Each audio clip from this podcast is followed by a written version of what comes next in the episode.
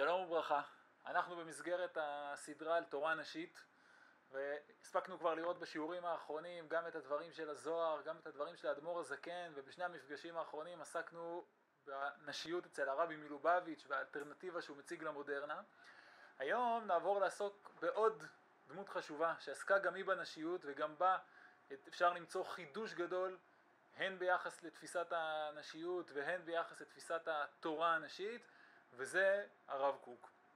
השאלה של יחסו של הרב קוק לאישה ולמעמד האישה עולה ועלתה בשנים האחרונות לא פעם לכותרות בעיקר בגלל אה, כל מיני התבטאויות שהתקשרו באופן כזה או אחר לתורתו של הרב קוק ולכן נראה לי נכון להקדיש אה, התייחסות מסודרת ושיטתית לסוגיה הזאת אצל הרב קוק ולבחון את הדברים באופן יסודי ומעמיק ולא באופן אה, פשטני כמו שלצערי נעשה משני צידי המתרס.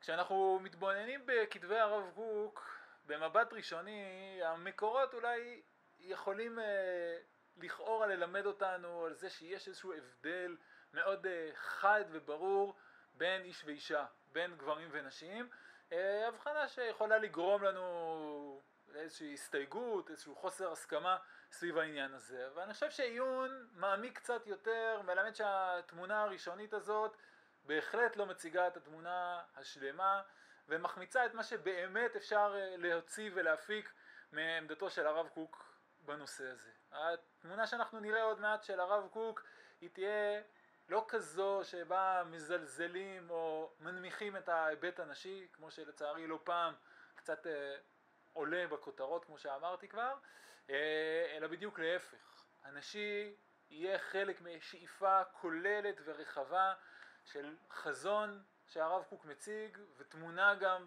מתוקנת ושלמה יותר של התורה. את הדברים שלנו היום אנחנו נעשה בעיקר דרך איגרת יפה שכותב הרב קוק לשני הילדים הגדולים שלו, לבת הבכורה שלו מאשתו הראשונה פרידה חנה ולבן, לבנו יחידו הרב צבי יהודה. מדובר באיגרת שהרב קוק כותב לשני הילדים שלו כשהם נמצאים בירושלים, הוא ביפו באותה תקופה, הם במחצית אה, שנות, מחצית השנייה של שנות העשרה של אה, חייהם וכבר uh, בפתיחת הדברים שלו, אחרי שהרב קוק מתנצל בצורה אבהית וחמודה על זה שהוא מתעכב קצת עם השליחה של המכתבים, הוא מדגיש כבר את זה שהדברים רלוונטיים לשני הילדים שלו וסיפור המין, האם זה אישה או איש, לא רלוונטי בכלל לעניין הזה. הוא גם מוסיף שתוכן האיגרת ראוי להילמד, כלומר יש משהו באיגרת הזאת שזה לא רק מכתב נחמד לשני ילדיו, אלא הוא מציג פה איזושהי תפיסה עקרונית וחשובה. ואני מתחיל להקריא את האיגרת. חביבי נפשי, איני חפץ לקבוע לכל אחד מכם מכתב בפני עצמו. כי הדברים הרוחניים שהם עיקר יסוד קצת האורך שמכתבי יכולים לסבול, מכתבי יכולים לסבול, הם התמיד ראויים להיות משותפים באיזה צד לשניכם. הדעה היא כוללת, לא תדע חילוקי מין זולת הפרטים המסתעפים. שבהם יש כדי חלוקה לכל אחד לפי ערכו ולכל מין לפי צביונו. ואנוכי על פי רוב הנני משתמט מן הפרטים ומבקש לאחוז בכללי הרעיונות.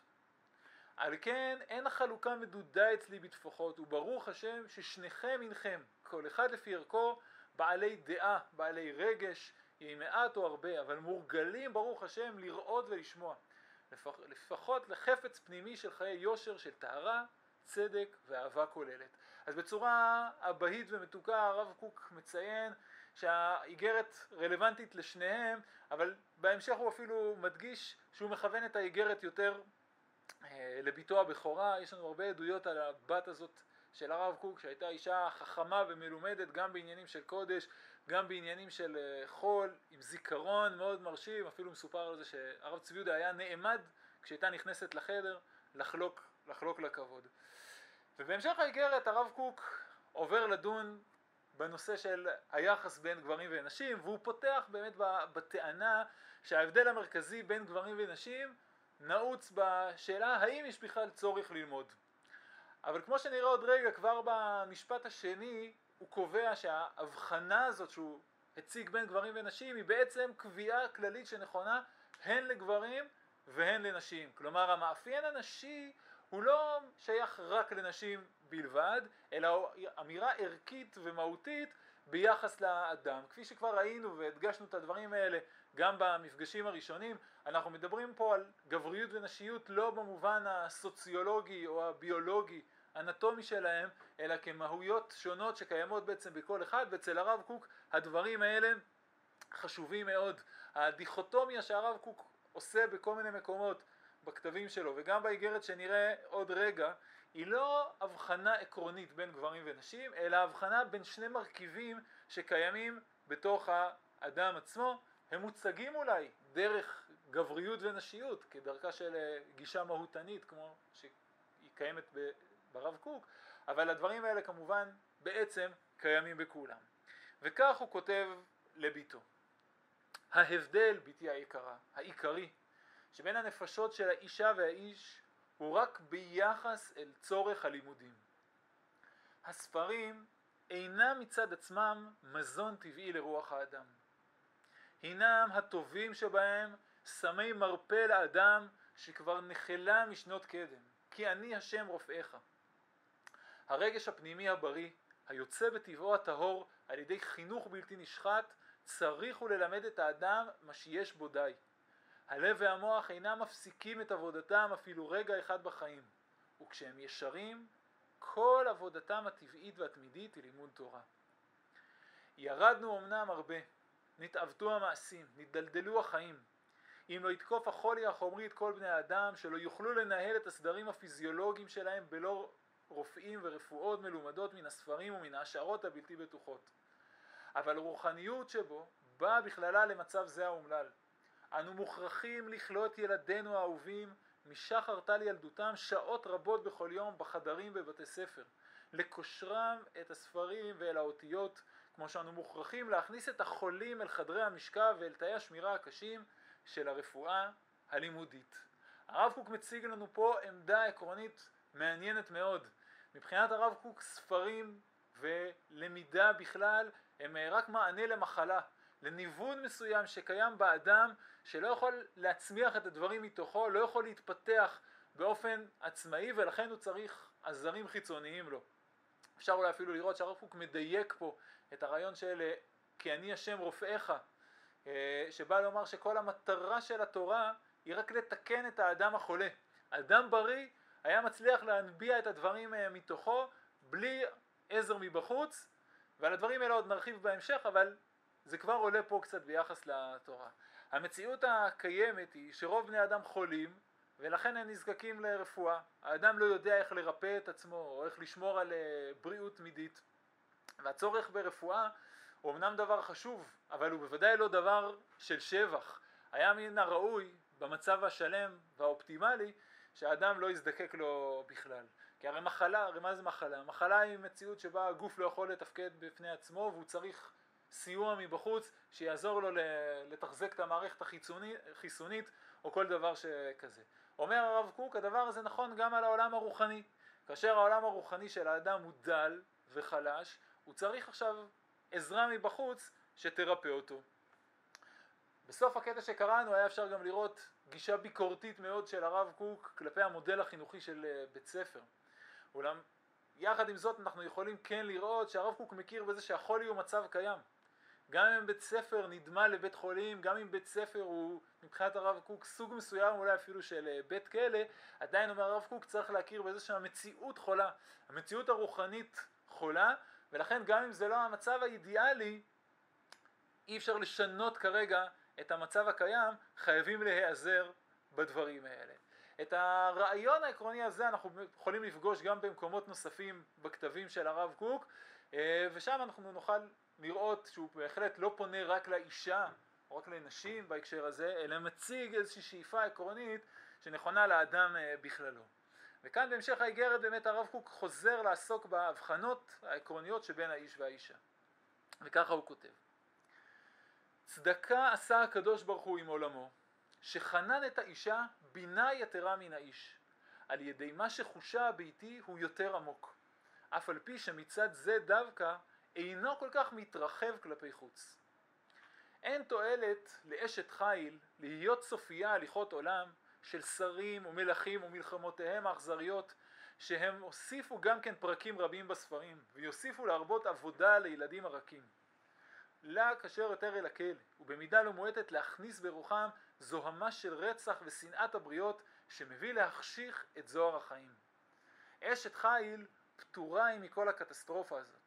היא נוצרה להיות סופייה הליכות ביתה, לפרוס כפה לדל ואביון, להלביש ביתה שני, למען לא תירא משלג, לעשות מרבדים שש וארגמן. ואלה המעשים יפים הם, נעימים הם, וריח לבנון ואידיאליות קדושה וטבעית מקיפים מכל צד. אם היו החיים הבריאים ושלמים, לא היה צורך אל השלמת התכונה הביתית היפה והענוגה לשום לימוד כלל. הרב קוק מעלה פה את העובדה שלאורך ההיסטוריה האישה הייתה בעיקר בבית והדבר הזה נזקף דווקא מבחינת הרב קוק כיתרון כי זה אפשר לה ליצור עולם עצמאי שלא תלוי בהבניות שקיימות מבחוץ. החוץ מוצג לדעת הרב קוק כמקום אלים, כמקום אכזרי שמתמקד הרבה פעמים בהגדרות, בחוקים, בהגדרה של ידע, דרך ספרים למשל, והצורך הזה ללמוד ולהגדיר הוא צורך שביסודו באמת, נמצא, באמת ניתן למצוא בו ביסודות אלימים. ככה למשל בהקשר אחר, אה, אצל עמנואל לוינס כל פעולה של זיהוי של הגדרה היא פעולה אלימה ולכן כל התבנית של החשיבה המערבית היא אלימה ביסודה. הצורך הזה אה, בהגדרות מוביל באופן כמעט אוטומטי ליצירה של ניכור ובקצה גם למצב של אה, שנאה. ולכן לפי הרב קוק בית הספר וחינוך חיצוני לאדם הוא בעצם סוג של מודל מעודן של מלחמה, של פעולה אלימה. האישה בהקשר הזה ניצלה באיזשהו מקום מהצורך להיקבל לתוך התבניות הנוקשות האלה, מה שאפשר לה בבית לפרוח וליצור את הדברים אה, בעצמה. נראה עוד מעט, כמו שכבר הזכרנו קודם, אה, הרב קוק אמנם דיבר פה על נשים, אבל המודל הזה לא יהיה נכון רק על נשים, אלא יהיה מודל שנכון בכלל.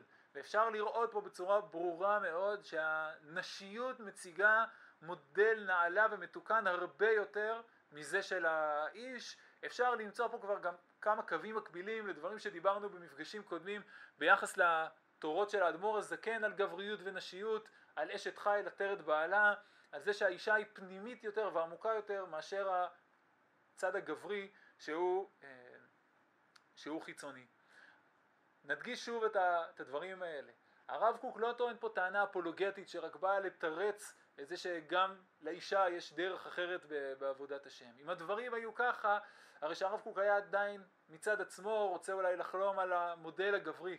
אבל כמו שאנחנו יכולים לראות כאן באיגרת ונראה את זה עוד מעט מתפתח גם במקורות אחרים, מבחינת הרב קוק המודל הנשי הוא המודל הרצוי, המודל הרצוי גם ביחס לגברים, מודל גבוה יותר שהנשיות באיזשהו מקום שמרה עליו כשהגברים נאלצו להיתקע בתוך, אה, בתוך בתי הספר. כמו שאמרתי, הרב קוק ממשיך וטוען שהדברים האלה נכונים אה, גם ביחס לגברים ומצד שני ממשיך וטוען שבמציאות הקיימת בימיו גם נשים זקוקות לרפואה בדיוק כמו גברים. ולכן הוא כותב ככה: אמנם כל כך נלקו החיים, כל כך אבד הלב הטבעי הישר שבאדם את הרגשתו, עד שאינו יודע איך למצוא את מנוחתו באוהל השאנן והשלב, שהוא כולו חסד, אהבה ונדבה. לפי ערך הנפילה, איננו צריכים לתמוך גם בידי בנותינו על ידי הרחבת הלימודים.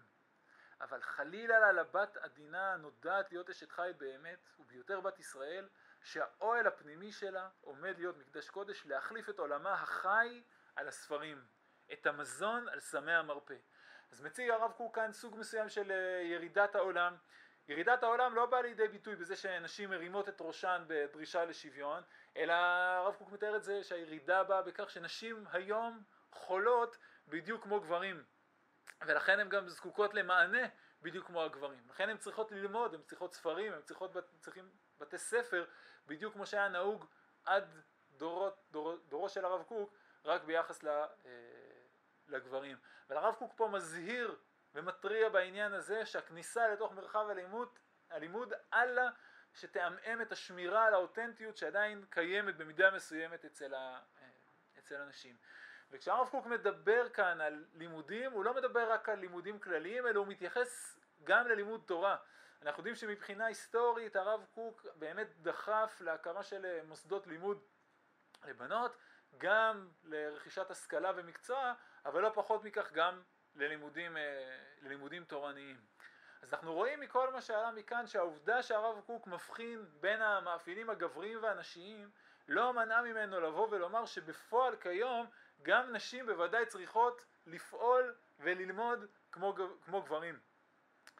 מלבד עצם הדבר שמלמד אותנו על עמדתו של הרב קוק, שבפועל לא מבקש להנציח את השונות, יש כאן נקודה משמעותית נוספת. מהדברים של הרב קוק אנחנו יכולים גם ללמוד שלמרות שיש הבדלים מהותיים, הרי שבפועל גם הדברים האלו יכולים להשתנות. כלומר השוני המהותי שקיים בין איש ואישה לא משקף בהכרח משהו קטגורי, פטאלי, מוחלט שהוא לא, לא בר שינוי. שינויים תרבותיים מייצרים גם שינויים בהגדרות המהותיות שבין האיש והאישה ולכן בעצם גם ההגדרה המהותית צריכה להיבחן על פי ההקשר ושינוי תרבותי יכול לעצב את הדברים בצורה אחרת, כלומר יעצב גם את הנשיות באופן שונה. אז כמו שאמרנו, ההבנה של הרב קוק שגם נשים חולות היום, גם הן צריכות בתי מרפא רוחניים, קרי לימודים ובתי ספר, הובילה אותו בפועל לדרבן ולדחוף להקים את הדברים האלה, ודרך אגב גם את הבת הזאת שלו, שאליה הוא ממאן את המכתב, הוא בעצמה דחף ולמדה הרבה מאוד, אפילו כנראה למדה אצל אנה פרויד, בתו של פרויד, אה, בווינה. הרב קוק משלים את הדברים האלה גם בניתוח שלו לצד הגברי. המציאות הקיימת שבה האיש הוא דווקא חסר, הוא צריך ללמוד מבחוץ, היא מציאות קשה ופגומה, ולכן השאיפה גם של האיש, גם של הגברים, היא להגיע למצב שבו הוא לא נזקק לדברים האלה. וככה הוא כותב בהמשך האיגרת. החוג הרחב של החברה האנושית, שהאיש קרוא לפי תכונתו, לפי מעמדו הפיזיולוגי והפסיכי לעבודתו, הוא כבר כל כך חשוך, עד שמבלעדי מאורות מופעים מן העליון, ובכללם מחוץ לחיים, לא יוכל לחדור לתוכו גם קו אור אחד. הוא כל כך חולה, עד שמזונו הוא סממניו, תרופותיו, ולבושו חבישת שבר עצמותיו. הוא חייב ללמד וצריך ללמוד, וכל מה שישקוד יותר על רפואתו, כה ילך ויתקדם, עד שברבות הימים ישוב לאיתנו, וחי חיי עדן כפי התכונה השלמה והקדומה, עולם שכולו שבת ומנוחה לחיי העולמים. כלומר המציאות העתידית גם של האיש מבחינת הרב קוק היא שהוא לא יזדקק ללימוד. כלומר שהצד הנשי גם באיש עצמו יהיה המרכזי והדומיננטי יותר. התמונה העקרונית שהרב קוק יוצר כאן בנוגע לגבריות ונשיות לא נשארת רק כאיזשהו רעיון בעלמא או כאיזשהו ניתוח כללי שהוא מציג. בסי...